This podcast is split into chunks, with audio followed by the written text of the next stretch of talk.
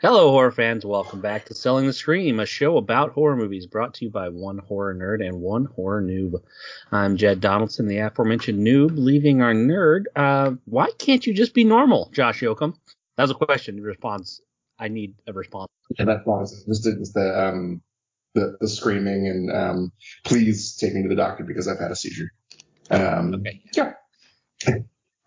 How are you doing? I, I you know what? I'm here, and I, I believe we just heard a, a third wheel on this podcast make a unannounced interruption there with a laugh to a joke that Sorry. didn't deserve a dare? How dare you? Uh, yeah, we're joined today by Jen Fett. Uh, I guess the only person who wants to come on the show anymore. oh, oh, well, thank you so much. I feel honored. Um, no, it's great to be back. So it's great to have you. I Um, think, I think this does bring you back into being tied with Jason Duff as most frequent guest on the show. So we'll to I thought she was ahead and commandingly ahead. uh, more frequently recently, but Jason's been doing it longer. So you know, it's the Got to count for something, I suppose. how, how are y'all doing? Pretty good. Happy New Year. Um, I just realized I was looking at back, and it has been almost a year since I've joined you. We were last talking about Dracula, so um, Has it been that long? I guess. Yeah, Yeah. we did yeah. Take kind of a big Yeah. break in the middle of the year, huh? I feel like I've aged about seven years in that year. So Yeah, Um, hmm Some shit's gone down. So yeah. Um, but yeah, other pretty good overall. Uh, the biggest thing with me, I guess, since then was um, I started doing volunteer work at our favorite movie theater here that I have know I've mentioned on the podcast before, the Hollywood Theater. So that's a Yeah. fun new part of my life now, and um, also doing some volunteer stuff with a great organization called AMP. It's the Artist Mentorship Program. Um, so yeah, that's. The Hollywood. I thought. I thought you had just always been. No, I mean I was always there as a customer, but but No, I mean like since the 1920s. oh Like Jack Nicholson in The Shining.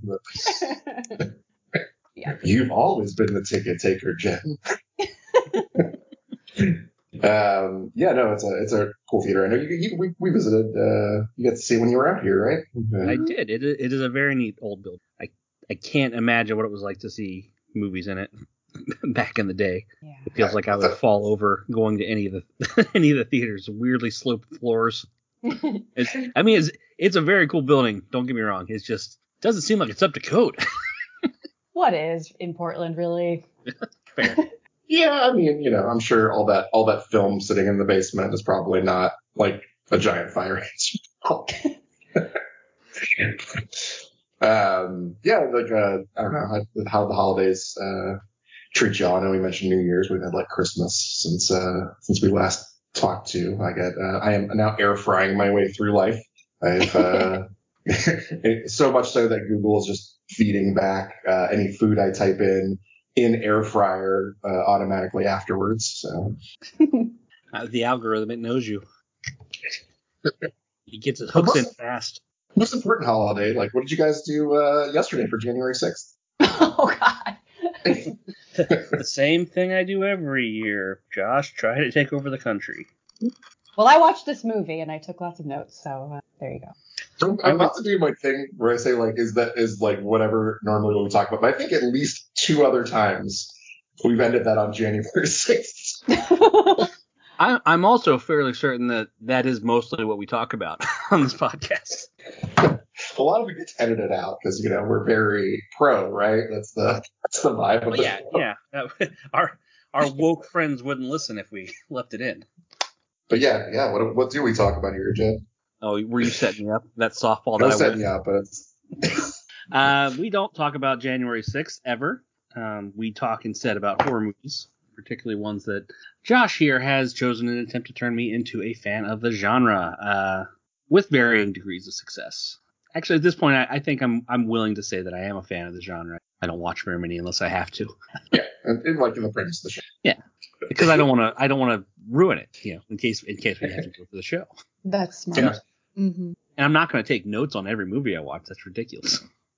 but yeah, this time uh, we picked out. Uh, I, I know Jen, you're you're here because there's a there's a handful of movies that over the past couple of years like if it's if they've been brought up, you've said, "Oh, if you ever do this, I want I want to do that on your show." And this was this was one of them. This is the the Babadook, which Yep. I uh, like a like a big dum dum on our last episode said was from New Zealand when clearly it's from Australia.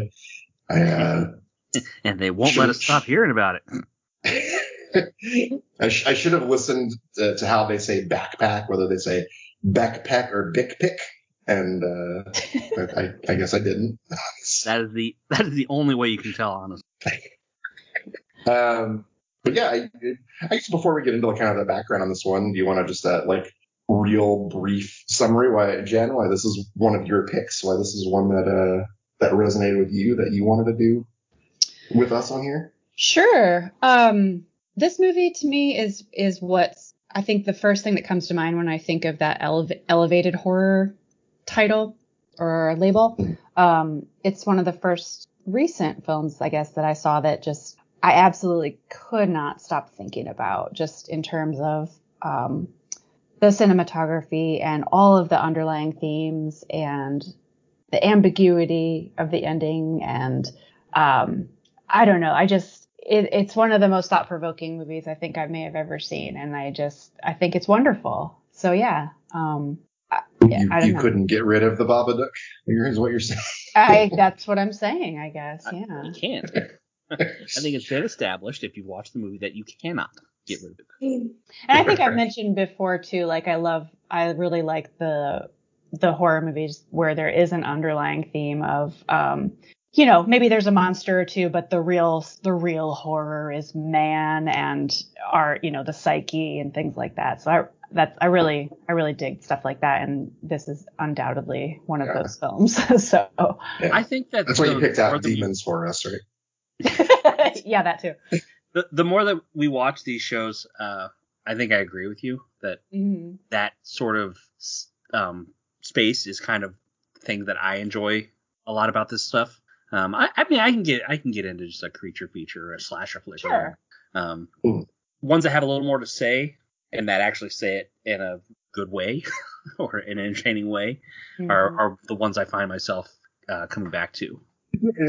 I think specifically, like, um, we'll get into kind of the themes in this movie, but like the, um, one of the kind of central things about like how it treats motherhood is I think, um, maybe something that is still kind of a taboo in our society, but I think through the lens of a horror movie works better than other genres about like it, the, the kind of fraught relationship that parents have with their children. Mhm. Right. Yeah. Um, yeah, they really little- they really wang on that really hard that one note really really hard for the first like 30 40 minutes of the movie yeah, yeah, we'll we'll we'll get into it because I think it's uh, I think that's like the kind of the part of the movie that I, I find kind of just most compelling is just this like on screen depiction of just like that some sometimes being a parent just just sucks. It just sucks a lot. All the time.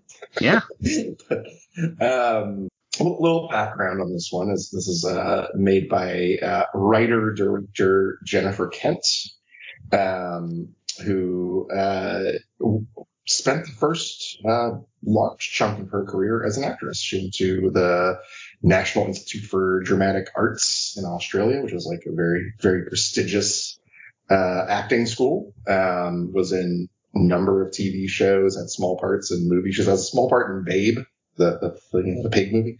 No, Um, no, no, no. Don't confuse it. Babe 2, Pig in the City.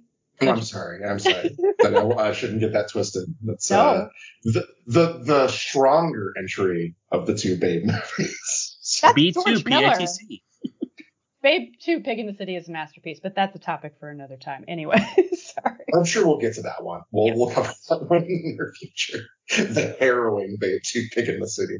Um, but she, she was uh just kind of fed up with the role she was being offered and the like the she didn't find the work she was doing that interesting, so she uh saw a one film that kind of convinced her that she could maybe make the transition into being a director. She saw uh, Lars von Trier's Dancer in the Dark, um, and wrote him a letter and asked if she could uh, work underneath him on his next film, which ended up being Dogville.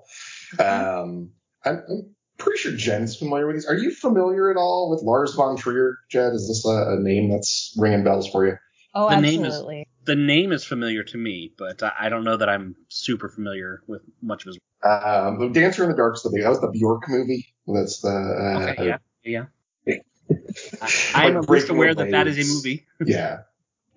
Um, so a brief sidebar on on Lars von Trier because I I find him. I, do you have a strong Lars von Trier opinion, Jen? Me? Um, yes. I really like his work, but I also sometimes feel that he's cruel in what he does um, Yeah. and intentionally inflicts trauma on his audience. So um, I, I guess I'm I have mixed feelings about him, but um, yeah, Sort of the same. I'm generally kind of down on Lars von Trier because I think he's. Uh, I, I find nihilism kind of boring, but uh, Mhm. uh, I, I won't deny that like he's made a couple. I like I thought Melancholia was really good, and I've seen a One couple of of, his movies I really really do enjoy. Um, probably one of the things he's most famous for, and like maybe almost 30 years later, I still don't know whether this is a joke or not. Are you familiar with Dogma 95? Do you know what Dogma 95 filmmaking is? No, not a clue. So, in honor of the 100th anniversary of cinema, uh, Lars von Trier, and another Danish director, rolled out a series of rules that movies should follow to be considered like true works of art. This, this, this principles. Um, basically, like everything has to be filmed on location. You can't bring props. You can't use outside sound. the director can't be credited. Uh, you can't. It can't be a genre movie. Uh, no special effects, no superficial action. So like murders can't take place in a movie.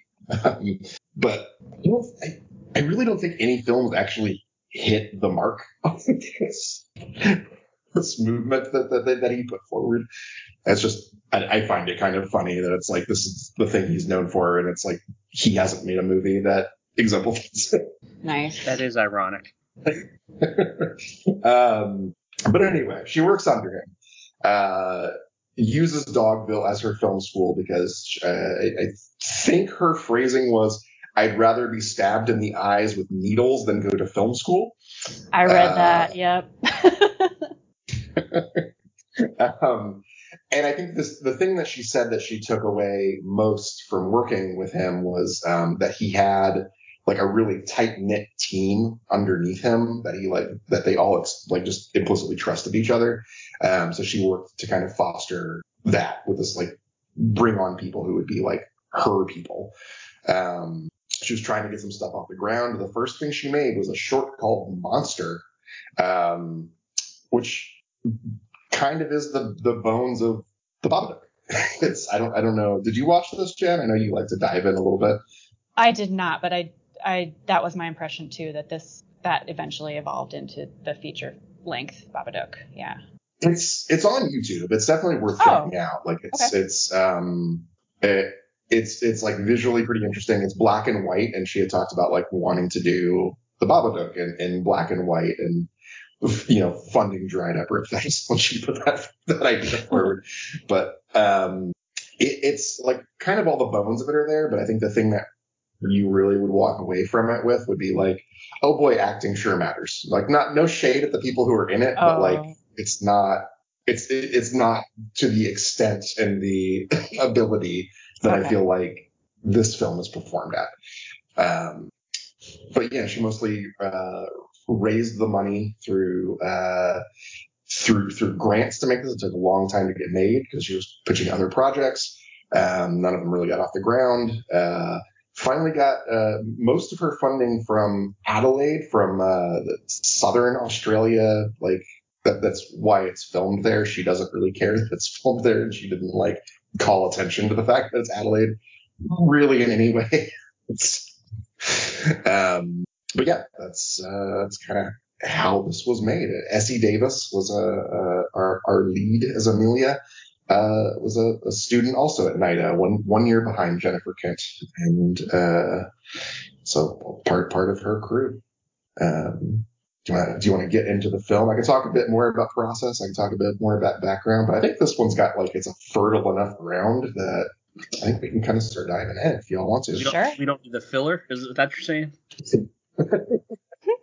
Um, like, do you want to start? Because I, I talked a little bit about like the how I feel about the the acting in this movie. Like, um, it's it's really kind of on the back of two performances. Like, there are other characters in the movie, but the, it's it's a mother and son. It's Amelia and and Samuel who are what 85 90 percent of the of the screen time of this this movie is the two of them. I mean, yeah, it's basically all them. Yeah. So what what, what do we think of these performances? I feel that the the mother has a very very strong, and I feel less confident about the the child's performance, but he does do some of the things he's asked to do pretty effectively. I think he's perfect. um, I think they're both perfect. They just out of the park. Yeah. I mean, even even in not to jump ahead, but just the opening, even in the opening 30 seconds, like you know so much about what's going on just based on Essie Davis's um, facial expressions, and yeah. I said he did Yeah. some stuff good.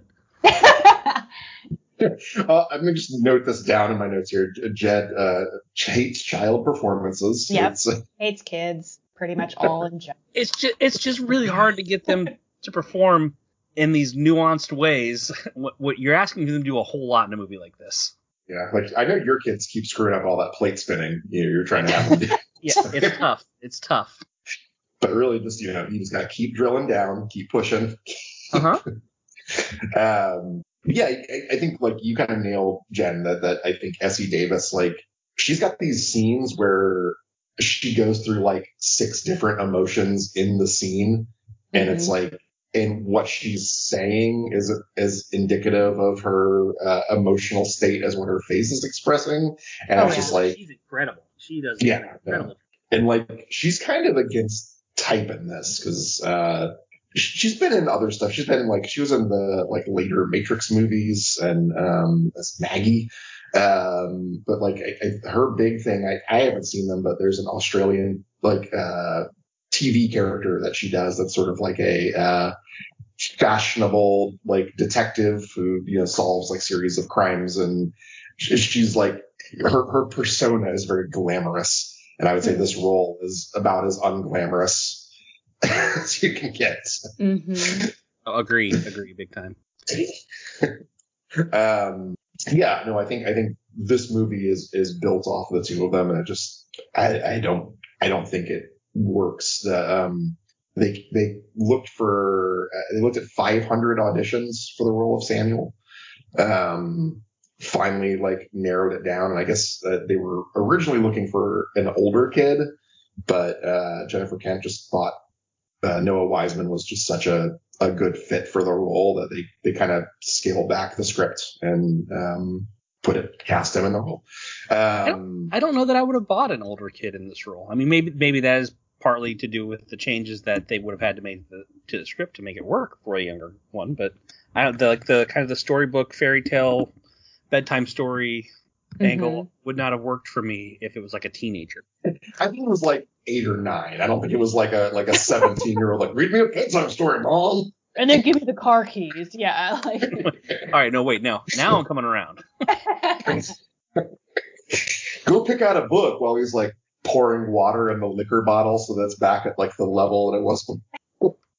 um, yeah, I, what I found really interesting as I was uh, reading a little bit and like watching some interviews with her, like uh, Jennifer Kent's process of like herself coming from being an actor, uh, that they didn't really do like script reads. Like she Mhm. would just sort of trust that they knew the material and she would just do like just exercises to build uh like camaraderie or trust with each other. Like would just do like um uh, you just, just spent a lot of time getting to know them and then would just do like really long takes and like just do it over and over and over again and just kind of find out what worked in each take and just kind of trust their relationship a little bit.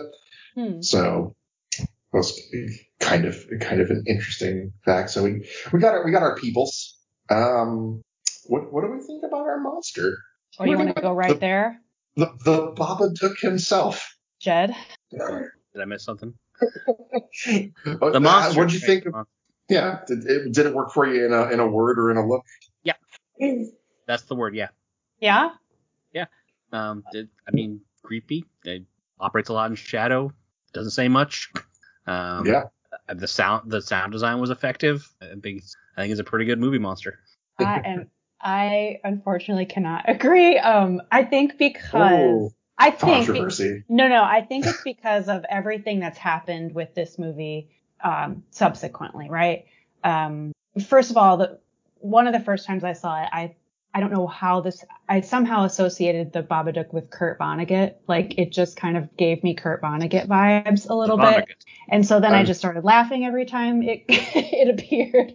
Um, it has since become an icon, an LGBTQ icon, and I've seen so many like fabulous getting there. costumes and tributes to it that it just it makes me happy when I see it now. So I can't quite separate. I just it the Babadook itself will never be frightening to me. I guess That's again. No, that's Um, fine. I yeah. I assumed we would get into the LGBTQ stuff at Yeah. some point. Um, Yeah. I gotta say, Art- just on first on first blush, I think it's really reaching to make that sort of connection. But I, I'm not part of that community, and if if you are and you say it does, then who am I to say no? I generally think I'm a pretty empathetic person and can kind of see these things. Um, but I mean, the closest I can get is that it's like Well, Je- it's Jennifer like the Kent- other. Destroying the family. Yeah, Jennifer Kent herself has said that she does has no idea like what kind of why he he became or they became that icon. Um, but I mean, I, I can, don't- I can see someone who is a part of that community having feelings that would resonate with the other themes in this movie, which is like, you know, grief and trauma and, you know, kind of the family not being accepting, the mother not being accepting of the child or parents not being accepted, their accepting of their children the way they are. They wish they were different, that sort of thing. I can, I can almost get there, but it's almost so on the nose to me textually that this is a movie about grief mhm. and trauma that I don't know that I can really see it. It feels like I really have to reach to see another reading. sure. So I'm, I'm I do know where this came from, and it's it is it's maybe the the dumbest explanation of it. I I do Okay. appreciate again the the uh and Jennifer like Jennifer Kent has said like oh I'm so glad that they've like this has become a thing and that he's continued to live on in this way. Mhm. Uh, I Um, think I know where you're going with this. Is it the Netflix thing? N- Netflix categorized this movie as an oh, that's LGBT right. I forgot. That is that is extremely dumb and extremely funny. But go, so to long story short, Josh, I just I cannot the visual representation of the Babadook I do not find frightening at all. The sound, yes, I do. And that's very effective. Um but Dark figure in a cloak and hat with like razor blade fingers doesn't do it for you. no, no, it doesn't. Makes me giggle. Makes you think There's of the like- gays. There's there's there's a couple different ones in this, right? Because there's the storybook version of them. There's the Yeah. like the, the cutout paper book version of them. That's a pretty intense pop up book, I gotta say. Uh, that's that's where I kind of have like I, I I guess the theory I share with Joe Bob Briggs, even though uh, he- I, he, he was presenting it as being like controversial and nobody thought it. I was just like, oh, that's that's the takeaway I had. But uh, the the um yeah the, the book itself is is is is pretty amazing. I, love the design of it, but just Mhm. how the pop ups are, how intricately the snapping neck and the um, yeah. No, it's, it's great. But, uh, Di- Were you telling me that this is is this an actual thing or was this like a made up like in a poem book or, or like book of poems or something? I think I vaguely remember you saying something about it. Uh, no, that was that was a different movie that I think I know Pumpkinhead was based on a poem. Um, Maybe that's it was I could Pumpkinhead. think of. I don't know. I really like Pumpkinhead. Can we talk about Pumpkinhead? We can just like let's just play that episode back in the middle of this episode, and we'll come we'll come back to it. Just it'll be it'll be a three hour episode with the Pumpkinhead middle If you, episode didn't, in the if you haven't heard the Pumpkinhead episode, go listen to it now. We'll wait. Um, but no, this the the Babadook was uh she was trying to come up with a name for the monster and she wanted it to be like a little silly and she was fishing around and she um was living with a uh, a Serbian guy in in Denmark and asked what the name for the boogeyman was. I think it was like Baba. It's not Baba Yaga, but it's like Baba Yorga or something. It's the Yeah. slightly different version. And she was just Hmm. like she just liked the Baba part, and then just thought Duck made it sound even like goofier. Mhm. Um, because it, it, it's it has to be a disarming name for like something a kid would actually. Oh, Baba Right. Duck, like that It sounds needs to be a Seussian. little silly to fit into a child's. Mhm. Um, the the look itself was also like just heavily modeled after um, London After Midnight, the uh, the maybe the most famous Lost film, um, Lon Chaney Senior's uh, movie about a guy who kind of styles himself after a vampire, but he's just a, like a guy who comes for you in the night. Um, this, but he has like the same like tall top hat and cloak and uh, gaunt features. Um, but I, I feel like there's also like even in the real world, there's the like the stop motion one that she sees crawling like a roach on the ceiling, and then there's like the Yeah. one that she there's the one that she sees in the neighbor's house that's like a little bit more human. Um, That's the Kurt Vonnegut her one. husband. I think you may have dreamed that. I don't know where you No, Kurt Vonnegut. it, we can move on, but whatever. It's so it goes, I guess. um, you know, I, I, I, I think that's part of why this movie has become such like a cult hit, though, is just that it's a it's a good monster, um, and it it, it works pretty amazingly. Um, Two out of three podcasters agree. yeah. Mm-hmm. and it's also like not a CGI creation. She very intentionally wanted it to be like all doable in camera and have like as little like people are like, oh, it, it looks kind of like it doesn't look as natural as it would with CGI. And she's like, oh, that's the point.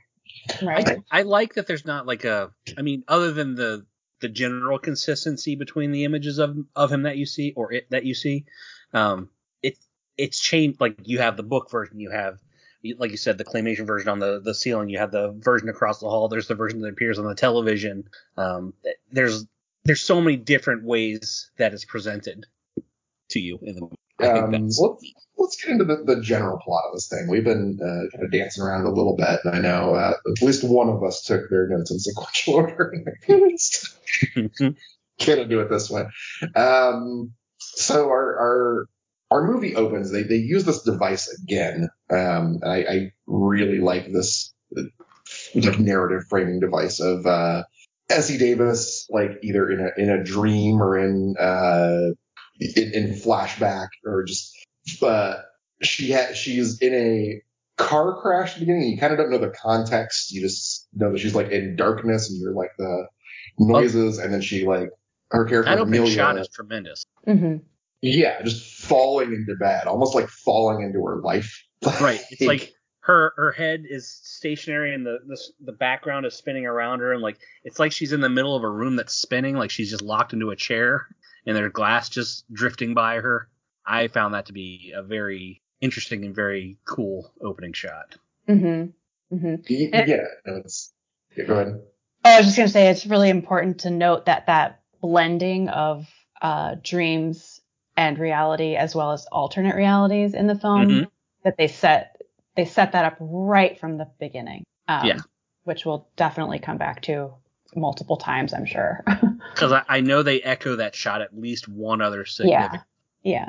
Yeah. Um, so what we we come to find out is that she is a uh, widowed single mother. It's Amelia Vanek and her son Samuel, who uh, immediately is uh, you know he's he's got a bit of a for a movie that's like I don't want to say grounded, but like the the stuff that's not Babadook related seems to be like mundane and menial. We got a little bit of a of a Kevin McAllister here. We got a six year old who's building weapons.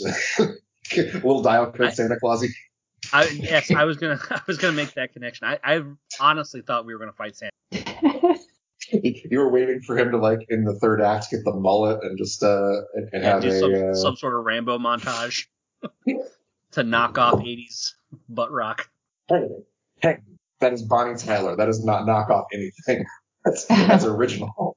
No, I this movie would have. um, but like already, like it- Samuel is is waking her up by like breaking shit in the house. constructing weapons. So like you can just she, she just radiates exhaustion. Yeah. Well, I mean, the introduction, the introduction to their relationship is he's scared, crawls into bed with her, and then Mhm. has an experience which I think anyone who has has a child would be familiar with, of them trying to strangle and beat you to death with their feet over the course of the evening. I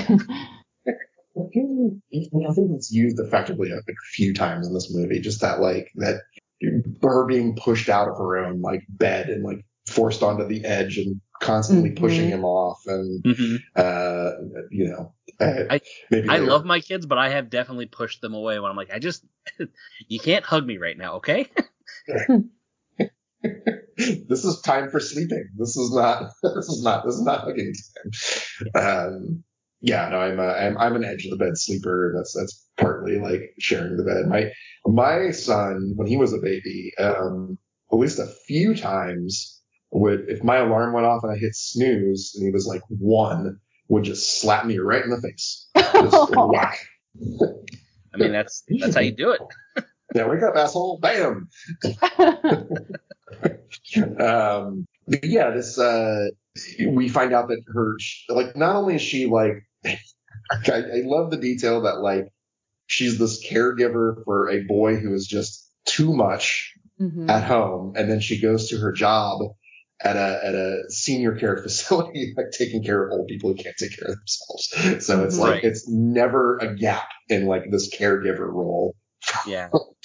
Um, she seems to be pretty good at it or handling it fairly well at the beginning.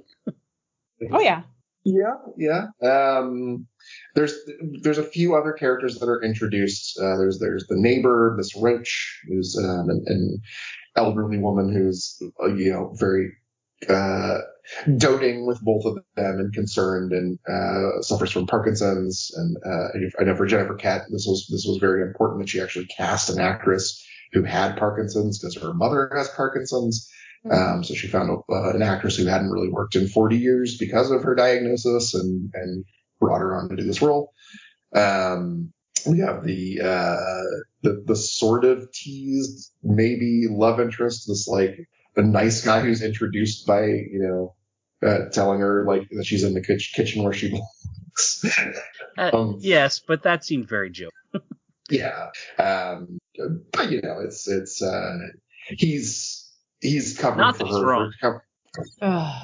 yeah, yeah, ugh. Ugh. Got it. I got it.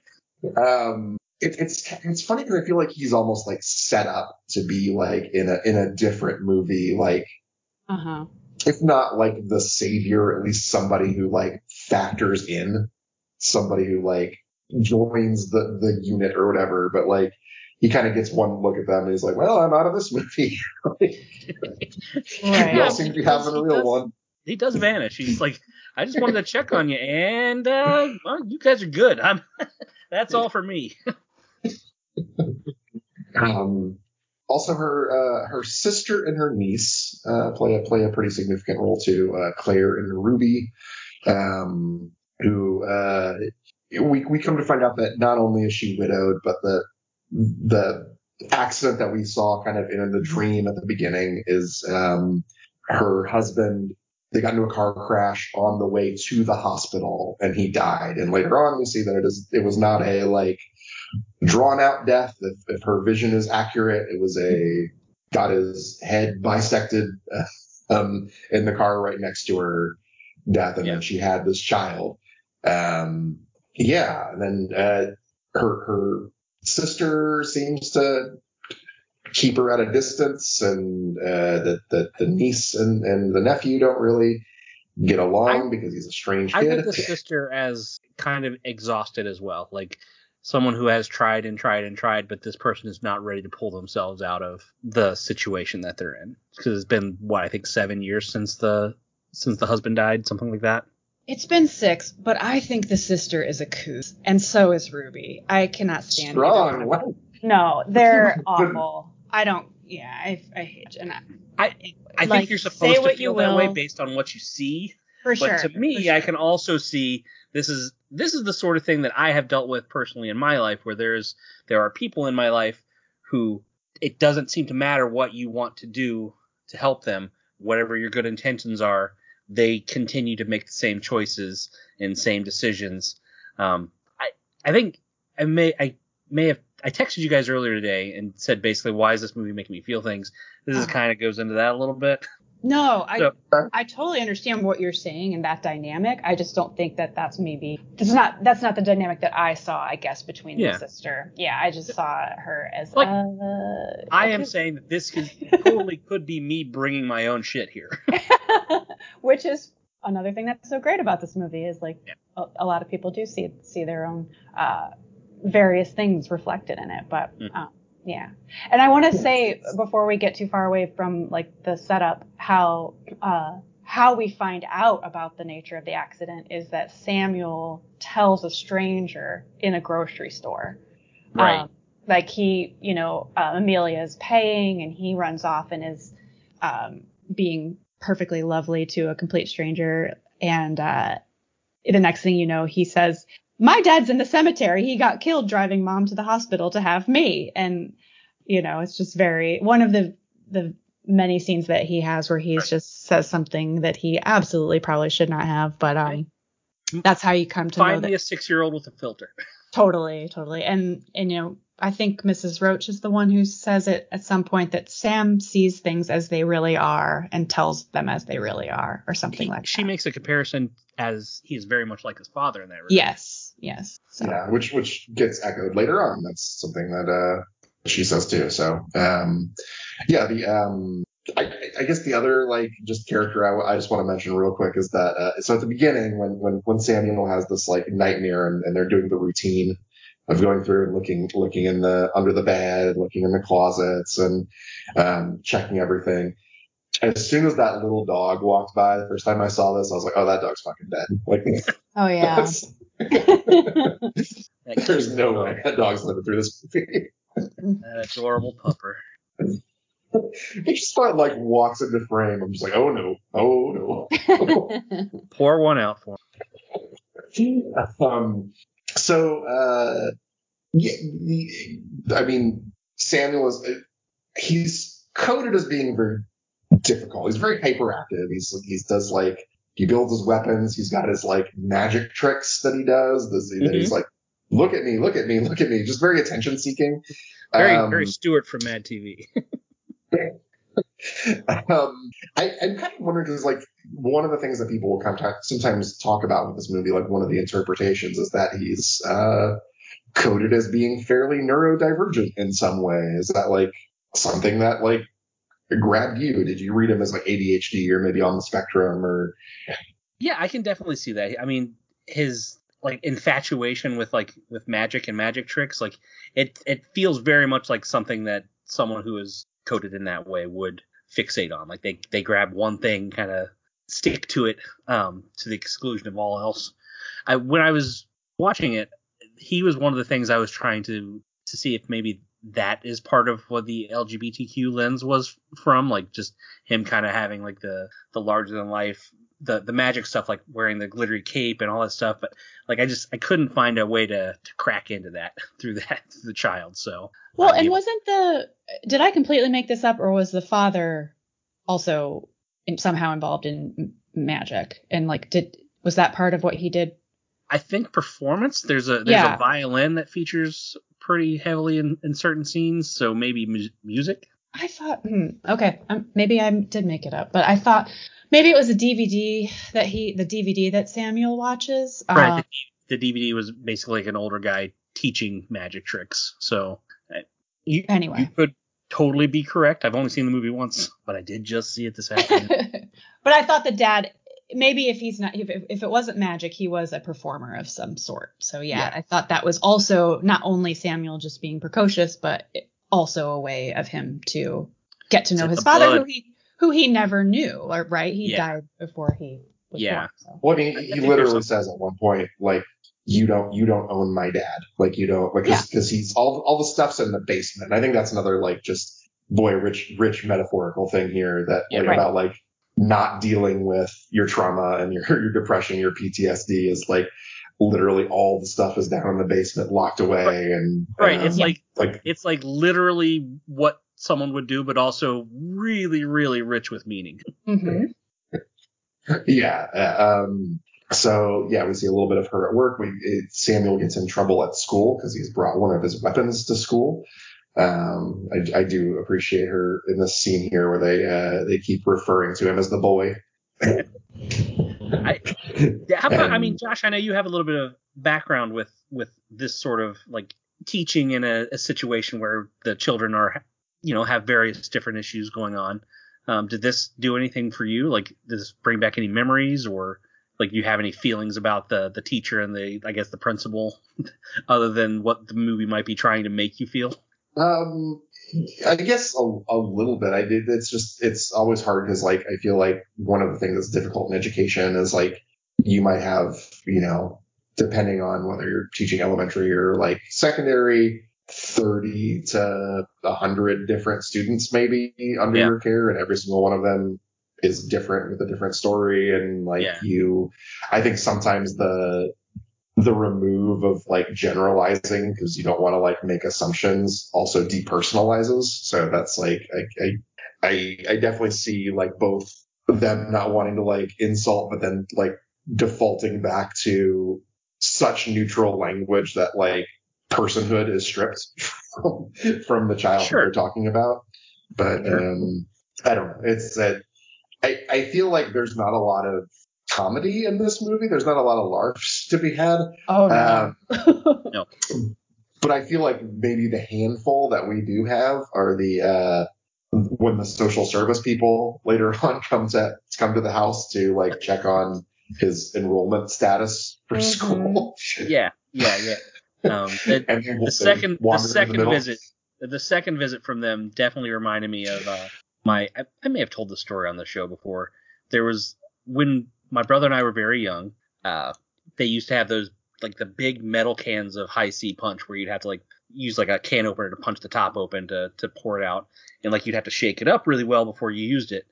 Um, my brother was running inside the house. My mom was in the kitchen shaking up one of those cans to get a uh, make a tasty beverage for him um, my memory says it was Ecto Cooler, but that probably could have just been fruit punch. I don't know. Um, but he ran underneath her, got wanged in the head. Uh, we had to go to the emergency room to get stitches. And when the doctor asked what happened, of course he said my mom hit me in the head with a can. so, so that that part, yes, it's funny, but also like oh, a little a little awkward as well. right. I think he is all says. prime. Yeah. I think he Go says. Ahead. Oh, I'm fine. I'm just really, really tired from the drugs mom gave me, right, or something like yeah, that. that's that's the first trip. Yeah, not drugs, tranquilizers. hmm So um, everything's very primed for uh, Samuel to find a, a book on the bookshelf and bring it over. This pop-up book of, about Mr. Babadook that starts off fairly innocuously enough, a, a, a figure who wants to come in and be friends with you, and then gets progressively scarier and scarier as it goes along. Um, the central theme is like he wants to get in, and once he's in, he you cannot get rid of him. He will not leave. So, um, this, you know, I, I- I do love the immediate cut from him getting like terrified to this to like her in his bedroom trying to read him just like the most insipid, uplifting story. While he's sobbing into her lap. Right. um, so like from this point forward, it's it's we've already seen that he's got like fears of monsters. And he's got like uh, these preoccupations. But Mr. Babadook is what he becomes extensively fixated. hmm Yeah, Um, he's, he's got this whole thing where he is af- afraid of monsters. He does not want his mother to die. Uh, he is obsessed with protecting her. Hmm. Um, that's, I mean, that's what all the, the weapons are for. Um, yeah, so he's he's a little a little focused. Um, but there starts to be like some kind of spooky stuff going on. So it might not be like entirely just the, the scary book. There's like uh, the closet door that he knew was closed that opens Yeah. and like um, just kind of mysterious shadows and stuff. And um, I, I think the first like big escalation is uh, Amelia and and uh, Samuel sitting down for for dinner eating some soup and she gets some glass in her soup. hmm Yeah, this before really kind of hammered home the idea that this was dealing with grief and trauma. Um, are you either of you guys familiar with the with the term tulpa or tulpa? Uh, I don't think so. Okay, it's Vaguely, but but go do it again. It's all right. Well, I'm gonna I'm gonna hit my sources here real quick. The Urban Dictionary defines the term tulpa as a Sanskrit word used to refer to a practice in Tibetan Buddha- Buddhism in which the practitioner creates a sen- sentient being through the power of thought. Um, so, I mean, generally speaking, the idea is you believe in something so much that it creates something. Hmm. Um, so, like, I wondered early on if kind of maybe that was the direction this movie was headed in. That you know this this book, wherever it came from, it made its way in, the, and the idea Mm. became so firmly fixated in this family's mind that it kind of manifested as a thing. Interesting.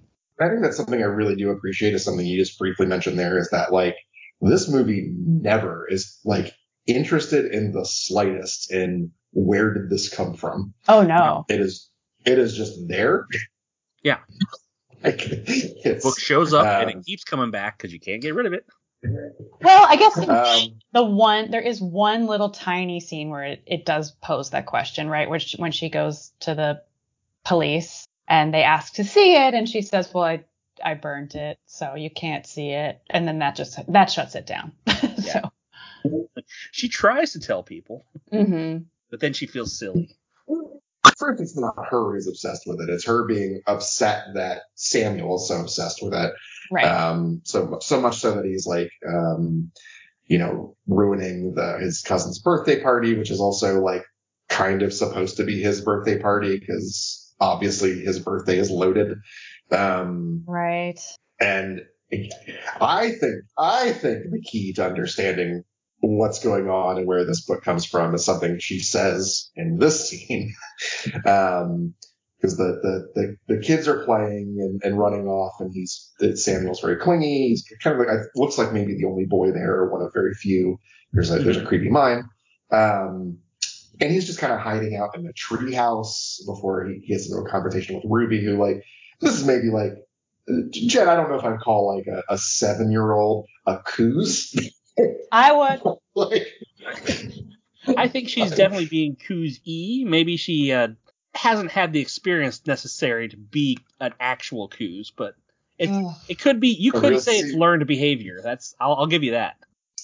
yeah, but like, uh, it, she, so there's, a, there's an incident out there. We'll, we'll get back to that. I think one of, like, at least to me, like how I read this the first time I saw it. And, and again, like the thing that maybe I just focus in on is, uh, she's dealing with all of the, uh, the other moms inside who have just very, uh, privileged and kind of inconsequential, um, she's, she's a tragic figure who's kind of Yeah. darkening their space.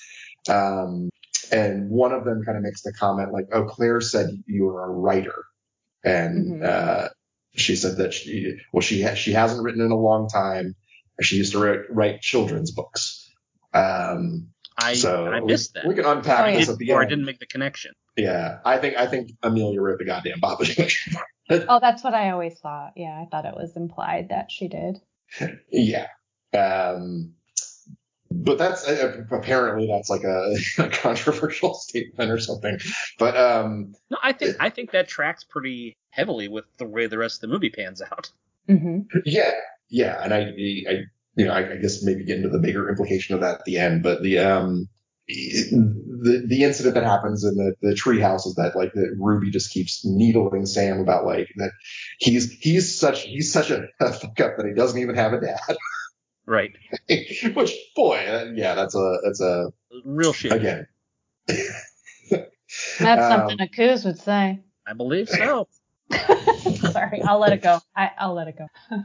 but like also saying like oh my mom never wants to come over to your your house because she thinks it's depressing which like uh, maybe just a moment on the set design because she ain't wrong their house is depressing as shit Well, Right. it becomes more so as the movie goes on, though. Like, it's not at first. It's, I mean I thought that was the case as well. I mean, there was there was a time about I don't know three quarters of the way through the movie, I was like, man, this house is I I didn't notice it up until this point, but this house is really gray and black and muted it muted becomes reds. more so as it goes Yeah. on. Yeah. hmm it's sure. just it's very gothic this was this was a um this was a built set. This is a they they um there's a they don't show the the the windows facing outside because they're just facing into another studio.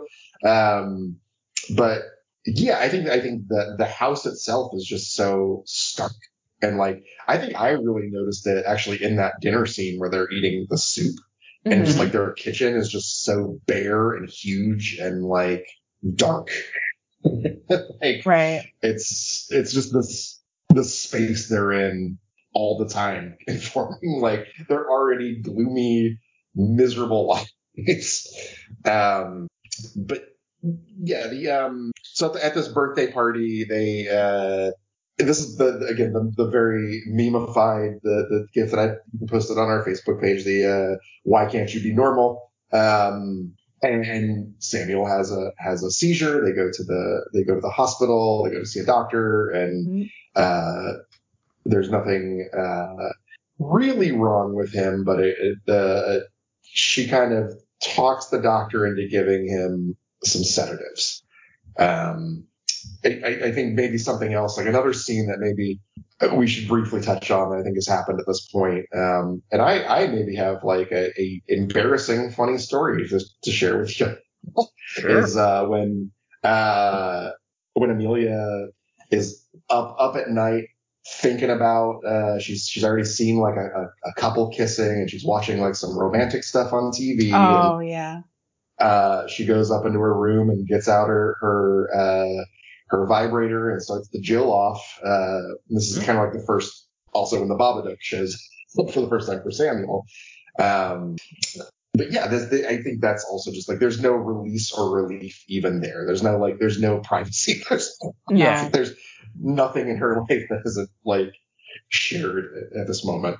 I feel like Um, there's not a lot that's very subtle about this movie, and sometimes that can bother me, but it, it did not bother me. I it just I liked how in how little I had Oh, to actually dig to find the meaning. Yeah. Oh, she's she's masturbated. Let's see where this goes. Let's see. Yeah. Just let's just hold on it. Come on. it eventually goes nowhere. Um, so should I should I tell my embarrassing story here since I've set it up? Since You have to I mean, now. you said you were going to, so Okay, okay, here we go. Um, so you know how like everybody kind of went like fucking crazy in 2020 a little bit.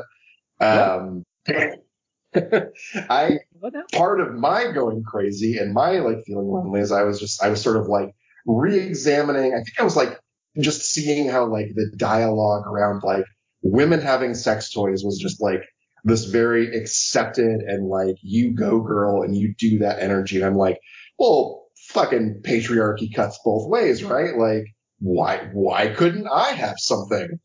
Um, but then I looked at like what they cost and I was like, oh, well, I'm gonna get the Wish.com version of this. Um, so I, I I ordered one and uh, you know I I gave it the college try, but I like I I put it uh, in the closet when I was done with it. Uh-huh. Uh, did not think of it really again. Oh my god. Um, but but one thing that I had not It wasn't on- loaded, right? One thing I had not counted on was that uh, it, it, it was it, it, was you could charge it and and the uh, there was a function on it was Chinese, so I didn't know like what any of the buttons said, but there was a function that would like turn on like anime schoolgirl moaning. That was just like I I don't know who this is for, but it's not me. It's, this, is, this does nothing for myself. But um, when the battery started to die, that function would kick in, but it would slow down and sound, sound like a dying ghost. Like a like a speaking Um, spell. I've been I've been woken up by some scary sounds out of a children's room. A little bit. So uh, my son is staying over, sleeping in my room. Mm-hmm, mm-hmm. I, I And like he's what like- said it. Uh, Dad, there are sounds coming from the closet. I think there's a ghost. So, oh my god. This is great. No, no, that wasn't a ghost. That was just uh, that was that was a thing I bought that I needed to get rid of. Oh, what is it, Dad? Uh, um, uh, uh. That's uh, it's one of Dad's old friends. Uh, oh god. So let's let's get back talking about the Plumetosh. all right, all right, yeah. um, just, I have a lot of sympathy. I have a lot of sympathy for Fair, him. again this okay. Okay. Well, we're, this, Um, clearly this movie is resonating with us all in very different Yeah. um, so she does, uh, after like so much stuff about Mr. Babadook, she tears up the book, she throws it away. Um, And that's it. That's It it. comes- End of story. it comes back to her, uh, not only patched back together, but with new, more violent pages in it, with uh, like explicitly showing the. Uh, I think three really important things that get added in here: the uh, the mom in the book killing the dog, killing the child, and killing herself. Um, So some of those blank pages have been filled in. Um, so she goes to the police station after she, of course, burns it like you would, like anybody would. Um, and what uh, what y'all think of this police station scene? I think this is one of the creepier scenes in the movie. Yeah, it's typical. Creepier, you thought? A cab.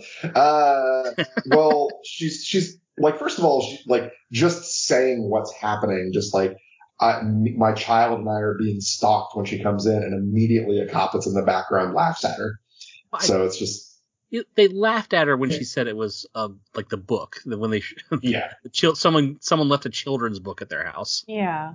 which was I I agree, but I mean this is just is that has there been a horror movie where the police were presented in any light other than either bumbling or complicit? um, Maniac Cop. Yeah, I was gonna Where- say. where they're- Well, pick one I've seen. Oh, but yeah, no, you're right. It's it's a I don't know. I guess it didn't come off as creepy to me just because it seemed so commonplace, you know, um, especially in the world of horror movies. But she does. I do. I did like the touch where she's explaining all of this. You know, she's desperate for help. They're not listening to her. They're not taking her seriously. But then she looks down and she sees her hands are covered in like the charcoal from the grill, and she kind of realizes, oh my god, I sound crazy, you know. Um, I think that's Well, when she, she she also saw the Babadook hanging up on the coat rack. yes. So, um, but that's kind of when she maybe it's a sad scene because she that's kind of when she realizes like, oh yeah, I'm not getting help for this. Like this is no one is going to believe this. No one is going to help us with this. This is we're off on our own. So I wanted to I wanted to mention something before we I mean unless we got a whole lot more about to say about the police station I wanted to talk about the the pills the tranquilizers that we got for the kid um, that we see him taking several times do either of you think she took them also Oh yes, I did. I think she's even if she's not taking them, she's just also because he's taking them like able to catch up on rest and sleep. Like, well I mean the the reason I say is because explicitly when the when the doctor gives her the prescription he states that this can have fogginess of memory nausea Mhm. uh, you know, sort of like things that would kind of lend to a like a like a lucid dreaming or a, a not quite real reality uh, heading forward as soon as these things start being taken. So, and there is a scene where So- she kind of like she kind of does the fall back into bed, reminiscent of the opening scene, Mhm. um, and then both of them sleep until like almost noon the next day. So, I I wondered a little bit. I did think I did assume that she probably did, but again, that's one of the things that truly like does not matter. I don't think in this movie, like like you said, Josh, she could it could just be that she is so it's the first chance she's had to deeply rest that she's just like knocked out. um, so Well, I mean. I'm, I'm approaching this from- I'm approaching this from I haven't seen this movie before, so I'm trying to piece together what it's trying to do as we're going through it. And I was sure. wondering if that was part of the okay, well, she's kind of disassociating from reality here a little bit by taking these this medication when It's she's already horribly sleep deprived. Yeah, it's definitely possible. hmm like it, pl- I mean, and as the movie gets into the end game and like the she's the point of view character for in 95%. I think there's a few scenes where you just see Mhm. Samuel, but for 95% of the movie, it's it's you're with her. Right. Um, so as she starts to kind of like become infected with the Babadook and seeing the like her reality falls apart, like it's it's kind of hard to know like what what other factors might be going into that. Like, I, I, if she- had taken something, or if it, it, I think part of it's just that you know it, the more important thing is it's the unresolved stuff. It's like, True. It just watching it, it seemed like there was a real hard line uh, in like up until that point. Like, is a she's been more or less in control, uh, and the child's been out of control, and then it kind of crumbles a little bit. And there's a real hard line once those sedatives hit, where it's almost a complete role reversal, where the child is nearly perfect. Like you, we see them out at a Mhm. restaurant, and there's maniac kids on the other side, and he's calmly eating his ice cream, and she's sitting in a bathtub. Yeah. and yeah, randomly uh, like spouting off, like just telling him to go eat shit if he's hungry. I, I think it's may, this may be another like behind the scenes important thing to say too is that they uh, they were very careful about what they exposed uh, Noah Wiseman to. Like these, Yeah. a lot of those scenes you'll see were shot in like reverse. So Yeah. Oh, good. uh, they're they're they said that um like during the the end scene where she's like telling him that she wants to bash his fucking brains out against a brick wall Mhm. uh, what she's actually saying to him in the reverse when he's in the shot to get the same that reaction because he has a really big reaction to it. Mhm. As Essie Davis said, she was going to get all of his Legos and put them in a bag and pour cement in the bag and throw it in a river. Aw. So, That's you know what? That's fucking worse because he can relate to that a little more.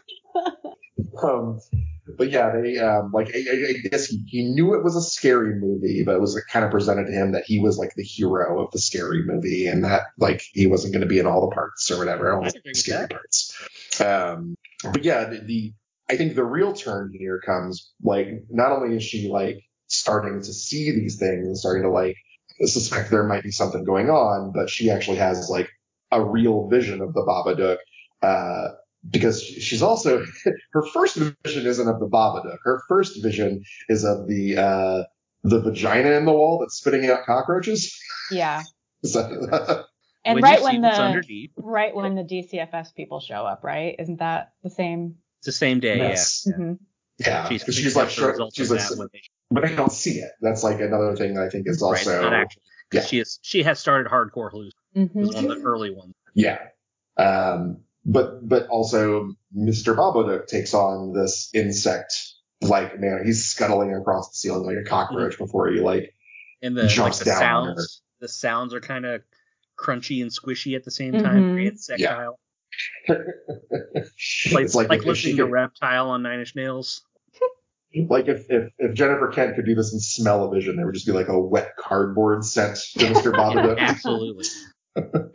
um, but this is like where it turns, and again, like she's she's becoming like abusive. And you mentioned like taking him out to ice cream. Like I find that really chilling because that's like that's after she's scared the shit out of him. That's after Yeah. like Right. you know This is um, I know I fucked up. I'm trying Yeah. to be good. Yeah, which is like uh, do you- if if you anybody who has experience with abusive people, this is like a very common pattern of like knowing they crossed a line and then trying to like overcompensate the other way.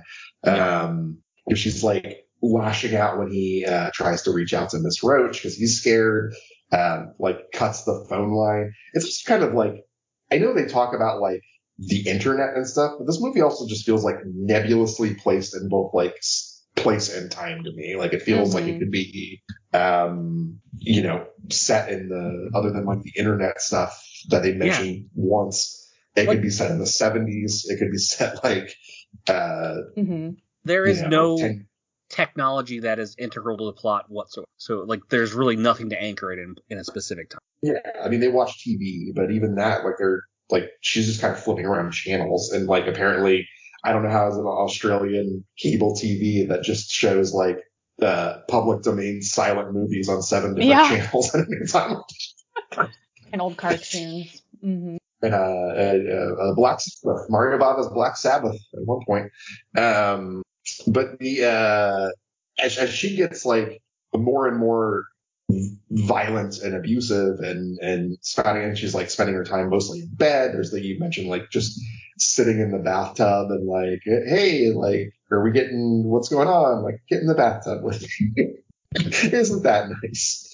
Um, It's warm in here, which is gross.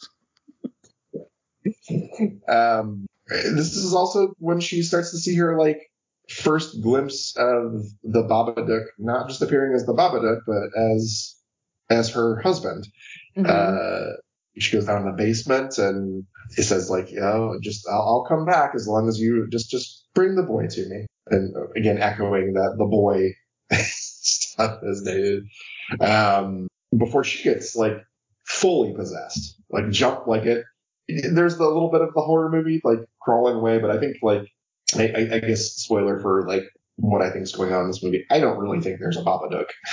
I, I think this is a, a a fear that her kid had from this book that she wrote, and then uh, a manifestation in her of this and the stuff that's happening to Samuel is that he's six and he has a hyperactive imagination and his mom's losing her mind. Right. How can you say Um, something so controversial and so brave? um, I- I like, want to say so that I this is- think that I agree with you, but it also gets weirdly literal right at the end. Yeah, we'll we'll we'll go in, we'll go into the end because I, I think the end's brilliant. Actually, Uh, it's Oh, like yeah. maybe my my favorite thing about it. I guess like American distributors were trying to get her to go back and like film a different ending for it, which was just like fuck you no, which you I'm know so glad. I'm so glad she didn't. I'm, yeah, yeah. like well but the Babadook doesn't die. We need the Babadook to die. Like no no you don't. And That's, Now the, they, that's the like- point. You can't get rid of it. hmm Yeah, and and I, you know, who knows if she'll hold true to this, but I know like she's been very adamant about saying like, yeah, I know the Babadook's very popular. I know it's a cult hit. I know it's taken off. There will never be a Babadook two. No, I know. I know. She said that. Yeah. What could you even do? I mean, I guess you could do whatever, but I think they pretty much said it. Yeah. Um, but this is this is where she goes from being like uh, disturbed to to being a, uh, a actually A problem. actively trying to do ill intent. She, uh, the, the dog no longer, uh, sees her as friendly and starts growling at her. And she, uh, picks up the dog and snaps its neck, just like happened in, in the picture book. Um, so we know, we know what's next, right? Yeah, I mean, we, we have we have her have a hallucination of her son murdered with his throat slashed on the couch, and then Mhm. like probably a flash to reality where she is standing up with the knife and the kid is terrified of her, but it like she Yeah. thinks that she's being like motherly. yeah, she's, she's protecting him by like keeping everybody out and keeping them locked in this dark, terrifying. yeah. Um, but, uh, she's, she's trying to, uh, now go after the son and like Mhm. she says that we got to take the dog to the hospital and, uh, this is very hey, the, guess very what? Jack Nicholson in The Shining. You hurt me real bad. that was the, again another like big influence that she said um, Yeah. was was The Shining, which I, I think resonates throughout this whole movie. Um, You know what? Here's here's a controversial brave take. I think she may do it better than Jack. yeah, yeah. Um, I mean, she kills a dog and he kills Halloran. Uh, Yeah. yeah, yeah.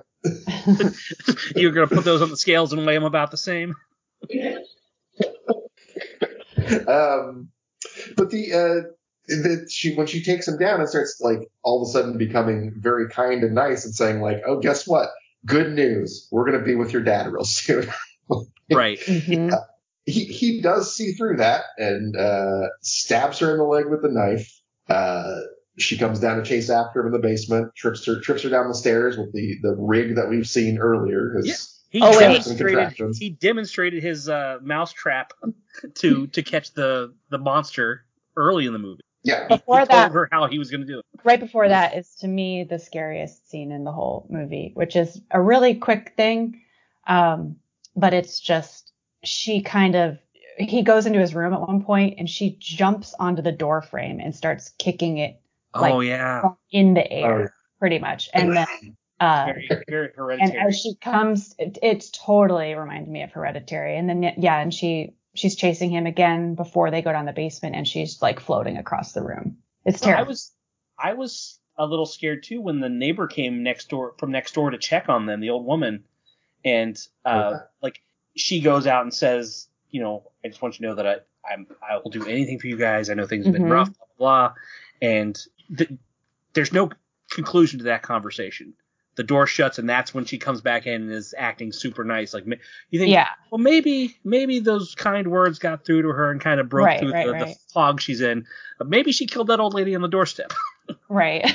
which again is just suggested but very possible. Yeah.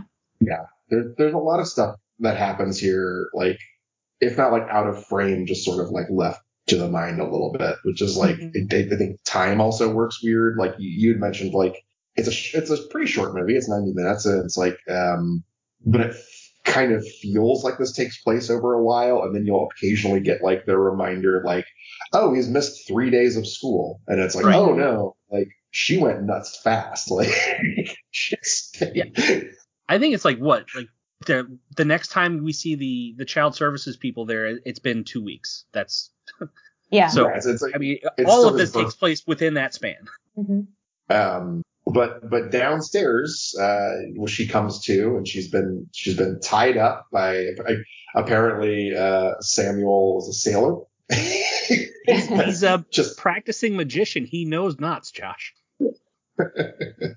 um, but she's still able to to to break free when he comes over after saying like he's you know he's gonna protect her. He's like he, he loves her. This isn't her. This is the Babadook, and This all right. So uh, I told you guys, you know, I, I sent you the message saying that this movie's gonna make me feel. Uh, how, who who said this movie could make me feel things, that sort of stuff. Uh-huh. Um, this is the scene that did it. Um, when he he tells his mother, "I know you don't love me. The Babadook won't let you." Mhm. And for some reason, like I was fine all throughout this. as soon as he said that, like halfway through the sentence, I got like tense and anxious, and then tears, and then like angry, angry, sad. oh. So I yeah, I got some stuff to work out, I guess. Well, I mean, it Um, hits so hard. It's like it's like we mentioned Hereditary, but I think that's like maybe one of the harder hitting things in Hereditary is the just moment when Toni Collette just blurts out, "I never wanted to be your mother." and Yeah. just- Right. Yeah, I mean this this was like a it was like a gut punch for me. Like I was Yeah. completely out of the blue. Was not expecting to be hit with anything remotely resembling that. Because I mean I've said before on these these shows that I don't generally get scared, and I still I mean that still has hold, held true. I, I didn't get Mhm. scared, but but this definitely did something. It, it hit a button that I wasn't prepared for it to hit. Um, and it hit hard. yeah. yeah, and, and just like how he how how this has gotten out because she starts strangling him, and his response isn't to fight back; it's to like lovingly caress her face, Right. and that's like you know she's recoiled from touch from him in the in the past, the beginning of the movie, and that's kind of Mhm. like what breaks through, and she like vomits up whatever goop the Babadook put in her, or I don't know, maybe she drinks some ipecac or something or some. um, but uh, this could be the ending, right? Like this could be like the oh they defeated the thing, but you can't get rid of the Babadook. Uh-huh. Oh yeah, Um, that that that uh that part where he says that and gets violently yanked up the stairs kind of threw me for a second. I thought we Mm. were headed home. And then they they end up on the bed and it starts doing an exorcist type shake. Yeah. Yeah. Um, before once again, like now Amelia is confronted by the Babadook again, who shows up as her as her husband again, and was just like, "Hey, remember when you saw his head get cut into pieces? Remember that? Here it is." Um, she, fucking Chris Farley shows it. That was awesome. um, before she finally like you know basically shouts shouts it down is just like you leave leave me alone get out of here uh and that that leads to our ending because you can't get rid of the babadook because if the babadook is your ptsd is your depression is your grief is your guilt Mhm. uh you, not dealing with it obviously made it worse so the babadook now lives in the basement uh they're they're having their happy birthday with the two of them. He, uh, Samuel's playing with his, you know, his, his weapons now that mom approves. Mhm. And there's a, he has another great one-liner here when the agents are back and they're talking to him about his party and he says, "My cousin's not coming because I broke her nose in two places." two places. Yeah, and but Amelia's reaction this time, instead of you know being like, "Why can't you just be normal?" or being embarrassed, she just like pridefully says something like, "Oh, he just tells it like it is," or you know something like that. Yeah, that's the he, he's just like his father. mm-hmm. Um, which I, I think the thing that like kind of resonates the most for me is just this kind of idea of like, this is a monster you can't beat. It's a monster you have to like manage. You have to like exert Mhm. some sort of control over it. because she goes down and like later on she tells Samuel like, oh, it was quiet today, it was fine, um, but it's not like quiet and fine when she goes down there. It's like grabbing her and bending over her over and like. Mhm. um, Well, I mean, you don't know what you have no context. I mean, not fine would be trying to murder him. So maybe this is an okay day. But wait, I want to kind of dissect this scene a little bit more because so she goes down there with a bowl of worms, right? Yes. That they're picking Yeah, out of the garden. She's feeding it. She's taking care of it. Before we see that, we, we do see that the dog is buried in the garden. Um, so because this scene is such, it's another one of those really blending uh, visually and just in, in other aspects between dream, reality, and interpretation. So Mhm. um, so yeah, she takes the worms down. Like you said, he he asks. She says it was quiet today, and then Sam does a little magic trick. And this is what made me have a different interpretation of the end this time. He does this little magic trick where he he produces a coin and then he puts it under a platter and he lifts the platter and there's a dove. Okay. Um, so while I completely agree that like like you said, Josh, it's it's yes, the Babadook is her trauma and her grief, and it never goes away, and it's um it's in the basement forever. I think the dove, the presence of that dove, could mean that she did kill him and herself, and when she comes up from the basement covered in what you, you know looks like black goop, that could be blood. Like she could have. Um, the the events foretold in the book could have actually come to fruition, and she did she did kill them both, and they did not make it. I don't like that. No. I don't either. I don't either. And so then I I really that really bummed me out. Yeah. Uh, I did find people who came to that same conclusion, uh, but then I also found people an interpretation that I like better that says that the dove simply means that uh, Amelia is coming around to trying to see things the way Samuel sees them, right? Because he says several times throughout the movie, um, you know, life is not always what it seems. It can be a wondrous thing or it can be treacherous. Like he says these Mhm. lines over and over. So Yeah. the dove is maybe just her trying to see things as he sees it. So I'm gonna, that's the ending that I am going to go with. Uh, but did Josh, did you think that at all? Um, see, what I thought is that just for the last scene, John Woo was in town, and Jennifer Kent just said, "Hey, do you want to do a scene in my movie?" And he's like, uh, he had he produced the dove from his pocket, and That's where all the doves come from. um, I, I thought it was. I. I had That right before they went down in the basement, uh, the the child asks if he can see it. Like when when can I see it? Mm-hmm. Yeah, And she says maybe when you're older.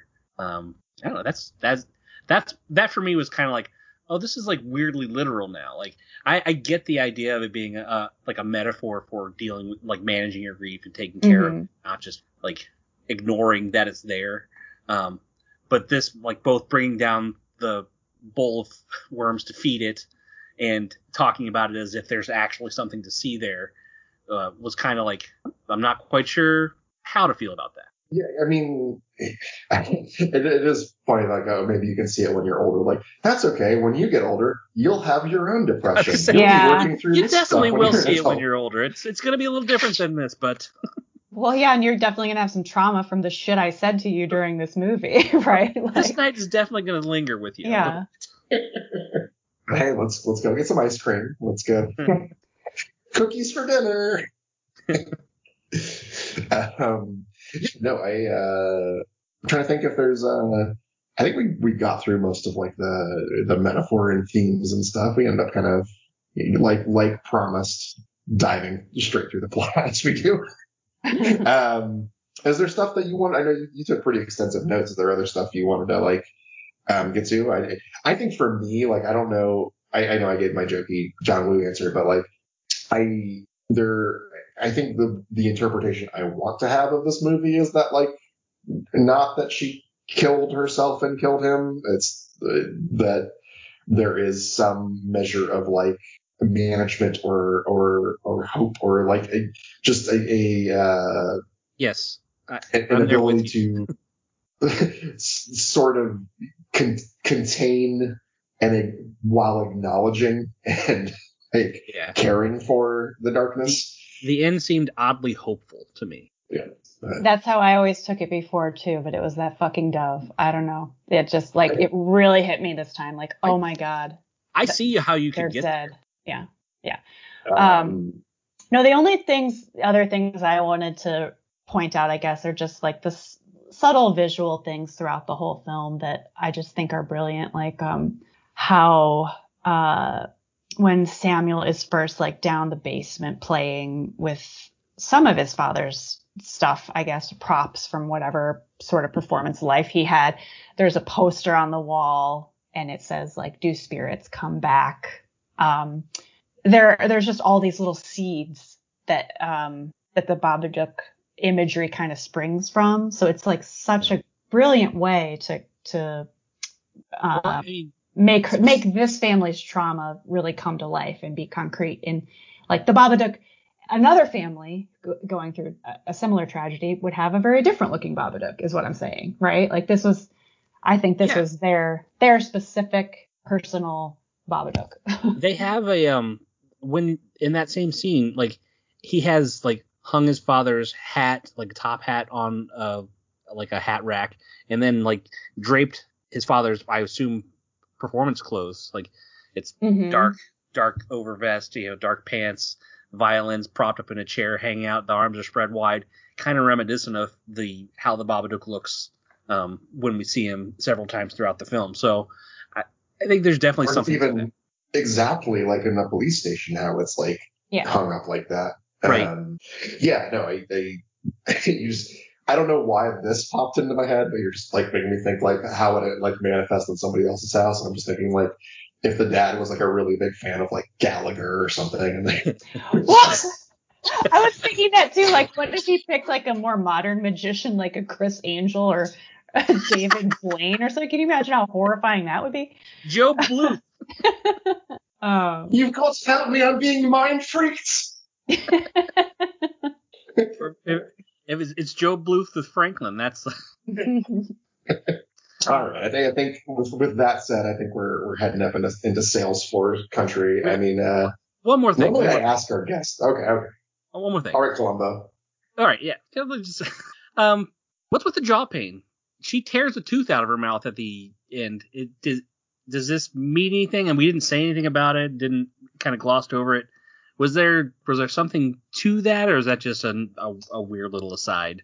I thought it was just another representation of the fact that she just has no time or ability to care for herself. So maybe she was having like dental problems on top of Yeah. everything else, and this is just Yeah. just it's constantly bothering her. She can't take care of it. Yeah. Okay. and she and, Right. and just in her this moment of mania, she just um, which uh, it- th- that is actually something that my younger brother did.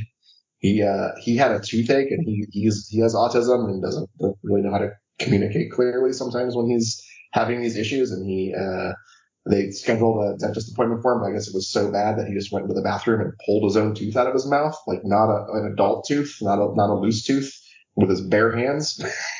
Baller move. That's fucking hardcore. Yeah. um, yeah, it, uh, it didn't like you know provoke just several years of, of phobia about blood and Aw. Well, I- yeah, I- I can imagine he did not have a great understanding of what he did and what just happened. the con- what the consequences would be. Yeah, yeah. Right. But Let's it hurt. he wanted it to not hurt. okay, all right. Let's let's uh, let's head up onto the sales floor here. Sure. Uh, so um, I mean, I know I like I think Jen, you kind of gave your like sales pitch up top when I asked like why you picked this movie. Mhm. Um, yeah, I, I mean, I, I don't want to just echo kind of the same points, but like, I do have a soft spot for just like horror movies that are uh, a bit more like like the century type fun ones and the the no deeper meaning. But there is there's something I think that you can uh, express through the medium of horror. Like I think these ideas about like like things just suck as a parent for her so much this movie. It's like it's, it's so bad, it's so terrible, and like I, I I, don't mean think to keep butting in, but I, I kind of had an idea floating around in my head earlier today, um, after watching that it is almost like like folklore or mythology where it's trying to explain something that we don't have a real solid explanation for.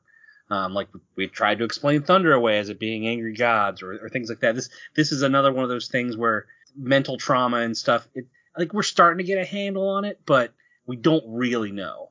So this kind Mhm. of this kind of storytelling to me um, kind of resonated with me in that way. Like I kind of like the idea of it being trying to explain the unexplained. hmm Yeah, and it's um I I think doing it in a way that you know we've talked about like multiple interpretations, and I think it does it artfully enough that people are able to because it, I think everybody has some degree of trauma. I think even people that you would think have like a very privileged life, I think just the way human experience works is that the the scale of the trauma and grief might change, but the experience of it doesn't. If that makes sense, like I think. hmm Um, so it's Trauma such is a, trauma. yeah, it's it's such an easy thing to to grasp onto and to understand. And I think I don't know specifically for me, just that um that angle of I, I think what you could say in this in, in the horror genre that you, you have a hard time saying otherwise is just that it's not that she doesn't love him. It's just that it's uh it is it is challenging and hard and there are moments I think there are moments that most parents have with their kid uh where you have to think about like it just pops into your head like what would things be like if I never had this kid? what would you know? It's And it- she's it's got that the extra layer of complication. Yeah, she's got the extra layer of complication of her husband died. Not not because of her having this child, but like they're kind of wrapped up together, right? Like, hmm would Yeah. he still be there if they didn't get pregnant? Who knows? I can't even imagine what that would be like. Yeah. So I, I think that that resonance and just I, I, I, again the first thing I wanted to talk about when we started talking about this movie was the performances too. I think it's real easy to make the forgettable uh, Shudder original version of this movie that doesn't hit as hard, and I think a lot of that has to do with just how lived in these performances are. Mhm. Um, and just it, it's uh, it's kind of a pretty cool tightrope act that this movie walks. So um, I think I know where you're landing on this one, but I'm, I'm I, I want to get the official verdict. So I, why don't you, why don't you hit me with it? Talking to me or Jen? You. Well, this is the movie that Jen picked, so I'm I imagining know, but you it would be a you real prefaced that whole curveball. if she thing, you just know, like, prior to all my interruptions as asking her about it again. So, all right, fine. We'll do the thing that the show does. Yes. Talk about what I think. Um, I, I liked it. Uh, I liked it quite a quite a lot. Uh, more than I thought I was going to. Um, I think I find oftentimes with movies like this that generate a little bit of buzz and kind of get kicked around as you know smart or you know having something to say. Um, sometimes maybe they don't have as much to say as people might want them to, and they just latch onto that as a talking point because so few films try to have Mhm. something to say. It seems like. Um, and I, I like I said earlier, this, this movie's not really super subtle about the things that it has to say, but I think that it executes them really, really strongly. You, you're talking about performances. Um, I, I think child actors being what they are, whatever, you know, it, it's a fine performance all around. Um, once it stops being a little so screamy, I was a little more invested into it. Um, but the early stuff, him having his freakouts and things like that, they did what they were supposed to do, so I can't fault them too much for that. And I mean, I already said that I think that the the main actress does a tremendous job, like rivaling Jack Nicholson in The Shining. And I, I'm I'm not going to walk that back. I think that's I think I I think I believe that. Um, Yeah, I mean that's even in The Shining. That was Stephen King's big complaint about Jack Nicholson is that that he looks crazy from the first frame, and I, I think Essie Davis here like who looks in the same scene like guilty, confused, angry, sad, like Mhm. Right. frustrated, There- like it's it's taking nothing away from Jack. Um, I'm gonna say his name like I know him, but yeah, it's you're right. He it's a it's a big performance from him in that movie. He's not asked to do a lot of small stuff. Like it's big from the get go. Whereas hers is very much pulled back and like you see a a journey from where she starts to where we end up at. Um, and I I was super impressed by that. Um, Yay. sweet. We got a, got another one in the win column here, so good good choice, Jen. Thank you. Um, and uh, so we got we got our, our our stuff to do here. We got um I've got this Crispin Glover Award for acting excellence here.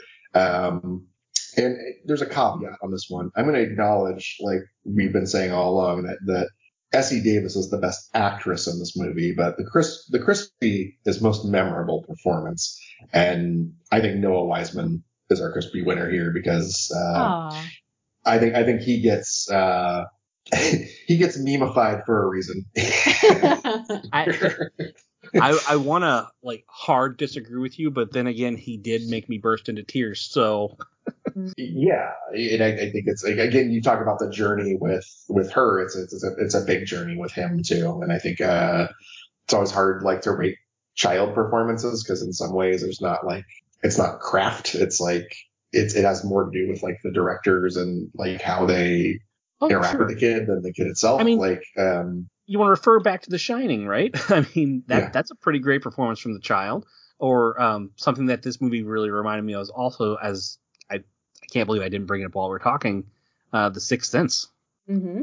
Um, there's yeah. a lot of that.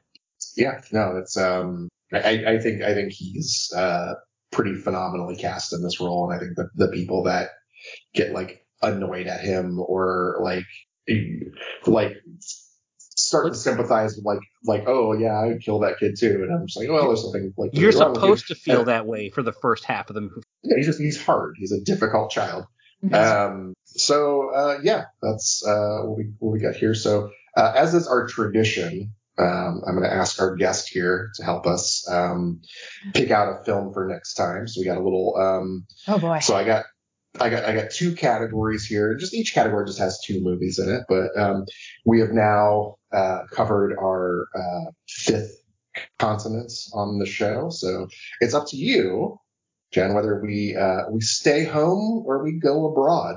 Um, what what what's what say ye? I just have to pick. You're not going to let her even hear what the like, yeah. No, we're gonna get to what the movies are, but we gotta we gotta pick the category first. So wait, are we staying at home or we U.S. or international? That's the first question. I, I, I, said stay home or go abroad, but you, you can yeah. you can interpret that how you wish. Okay. Um. Well. Oh, I see. Well, let's travel. It's the new year. Okay. Um. So Jed, I just I want to remind you that you do have a dead switch that I've duct taped to your hand um, I, I, know like reminding you when you've got it there is, is difficult, but at any time, if you want to do possessor instead, you just press that button. I'm I'm going to treat this uh, this power that I have as if it were the money in the bank briefcase. You never know when I'm going to cash it in, uh, but I'm never going to cash it in. so uh, the only continent that we have not covered yet, um, besides Antarctica, which I you know, unless we're counting the thing, I don't think we're gonna we're gonna get to that one. Uh, as we we have not. Why not put that one up there? that seems like oh, it's seems like a horror. That might be like a series finale. Um, uh, we're gonna do a, a film from it. South America. You haven't seen? Well, okay, we'll, we'll get there. We'll get there. Uh, so Jen, you're gonna help me pick here. Um, All right.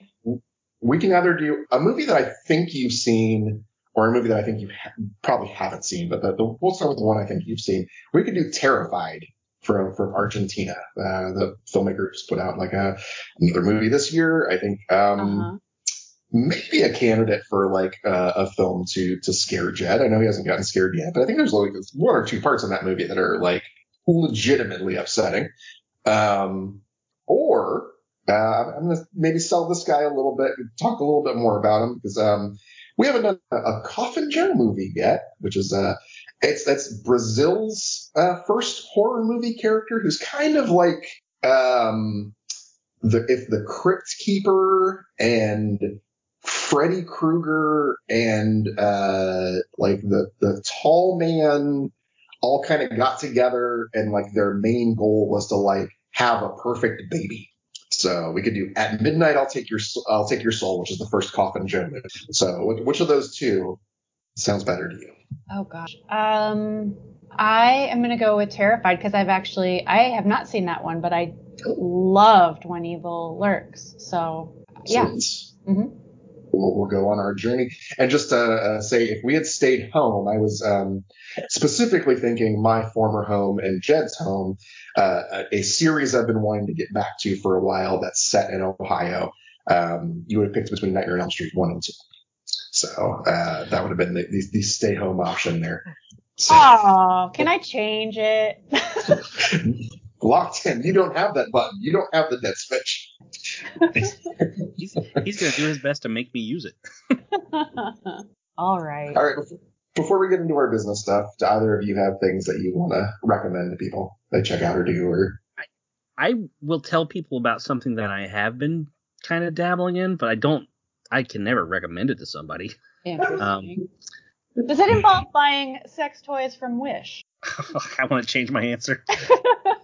No, it is uh painting miniatures like Warhammer 40k. i I'm just gonna go full nerd this year. I think. Um, I bought some some starter kits, and I I I don't know that I'll ever actually play the game, but the the idea of doing like the painting and stuff has been kicking around in my head for several years now. Uh, and I got a, a buddy up here who just re- recently decided to just kind of leapfrog my my obsession and uh, start doing it. So I, I I'm- think I might do it.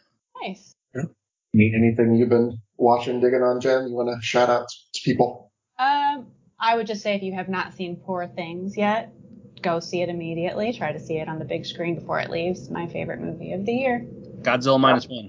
I've seen that too. Also very good, but um, no, Poor Things. That's what I'm Nope. saying. Godzilla minus one. I haven't seen Okay. either. I haven't seen the other one, but Godzilla minus one. Well, you're wrong, but okay. I haven't seen Godzilla minus one, but I can't imagine it has a line in it better than she grabbed my hairy business.